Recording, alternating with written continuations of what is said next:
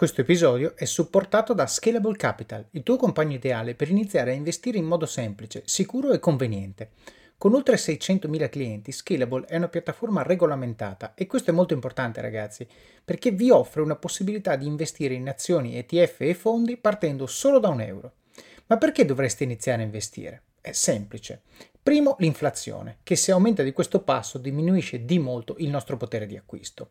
Secondo, se pensate oggi che la pensione che avrete quando ci andate a 80 e passa anni vi permetterà di sostenere lo stile di vita che avete, beh, vi faccio tanti auguri. E il terzo, beh, per chi ne ha, i figli. Io ad esempio ho un fondo per le mie bambine, piani di accumulo per me, investimenti diversificati per obiettivi che hanno orizzonti temporali diversi. Con Scalable puoi dare forma ai tuoi obiettivi di investimento e sfruttare appieno il suo potenziale per far crescere i tuoi risparmi nel tempo.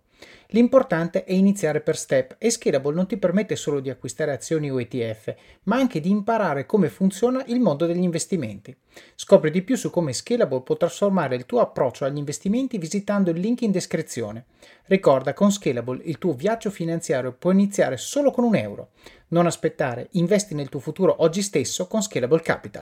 Buongiorno a tutti e benvenuti a Pillole di Office of Cards. Pillole nasce con lo scopo di prendere il podcast principale di Office of Cards, estrarne appunto delle pillole, dei piccoli snippet da 3-5 minuti con delle cose che è giusto sapere, è giusto ricordare e che hanno impatto sulle vostre vite. Quindi, se avete scoperto questo podcast e sentite una pillola che vi piace, andatevi ad ascoltare l'episodio principale da cui è stata presa, perché c'è tutta la storia e tutto il contesto.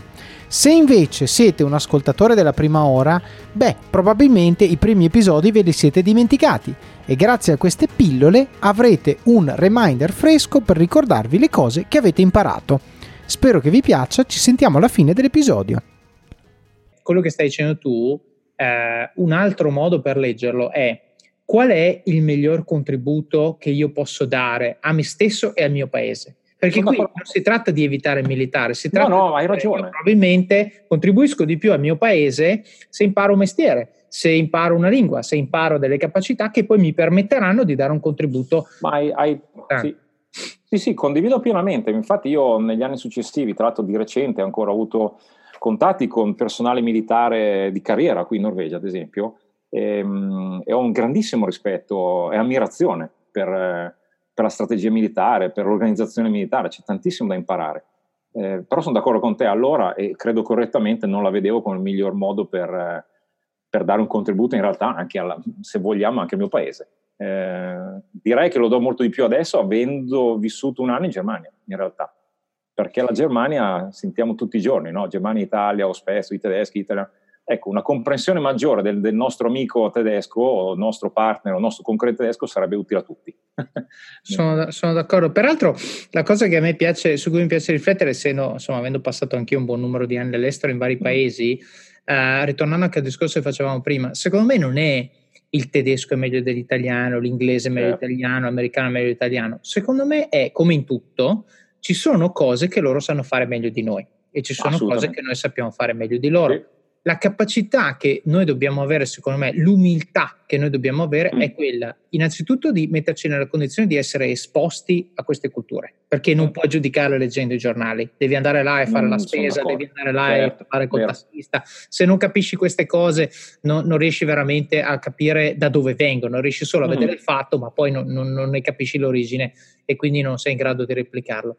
E poi bisogna avere l'umiltà, secondo me, col cappello in mano, di uh, capire quali sono le cose che loro fanno meglio, mm. accettarle mm. e cercare a, non di emularle in quanto tali, ma di farle tue. E quindi sì, sì. cercando di costruire, diciamo, un collage dove dici, come quella barzelletta che dice no, l'inferno è dove gli inglesi fanno da mangiare, i tedeschi fanno la polizia. Ecco, questo è un po' la stessa cosa, no? Ah, dove sì, noi andiamo a creare questa sorta di eh, di, di, di, connubio, no? di varie, mm-hmm. vari approcci a varie situazioni che secondo me tipo i tedeschi hanno molto strutturati, un'etica del lavoro di un certo tipo, eccetera, eccetera, e questo si vede poi nei risultati certo. soprattutto industriali. L'italiano magari è più creativo, più anche certo. capace no, di parlare la narrativa e questo va mantenuto, non è quindi no, il tedesco vince, l'italiano perde. In un mondo governato dal, dal prodotto interno lordo, il tedesco vince, ovviamente, però il mondo non è governato da quello, quindi secondo me c'è, Però, eh, sì. c'è il mix da tenere presente. No, no, ma condivido al 110%, avendolo vissuto in Germania, avendolo vissuto adesso, poi magari introdurremo tema 20 anni di Norvegia, quindi figurati, ormai sono trapiantato in un paese ancora più a nord della, eh, della Germania, avendo anch'io avuto esperienze di, di lavorative un po' in tutto il mondo, almeno nel mondo del nord emisfero, se vogliamo, visto che ho lavorato con americani, asiatici, europei di ogni tipo. Verissimo quello che dici. Eh, sarebbe in quest'ottica veramente mandare la gente a fare de, un po' di esperienza di vita in giro per, per cercare di assorbire questi punti che, che, tu, che tu, stai dicendo. Sono pienamente certo. d'accordo. Bene, come avete sentito questa pillola da sola vive, però ovviamente è parte di una storia che abbiamo raccontato nell'episodio principale vi consiglio quindi di andarlo a sentire per avere tutto il contesto che ci ha portati a dire questa frase e poi soprattutto per sapere come va a finire e cosa succede dopo. Quindi buon ascolto, ci sentiamo alla prossima pillola oppure vi aspetto nel podcast principale di Office of Cards. Alla prossima! I'm Sandra, and I'm just the professional your small business was looking for. But you didn't hire me because you didn't use LinkedIn jobs. LinkedIn has professionals you can't find anywhere else, including those who aren't actively looking for a new job but might be open to the perfect role, like me.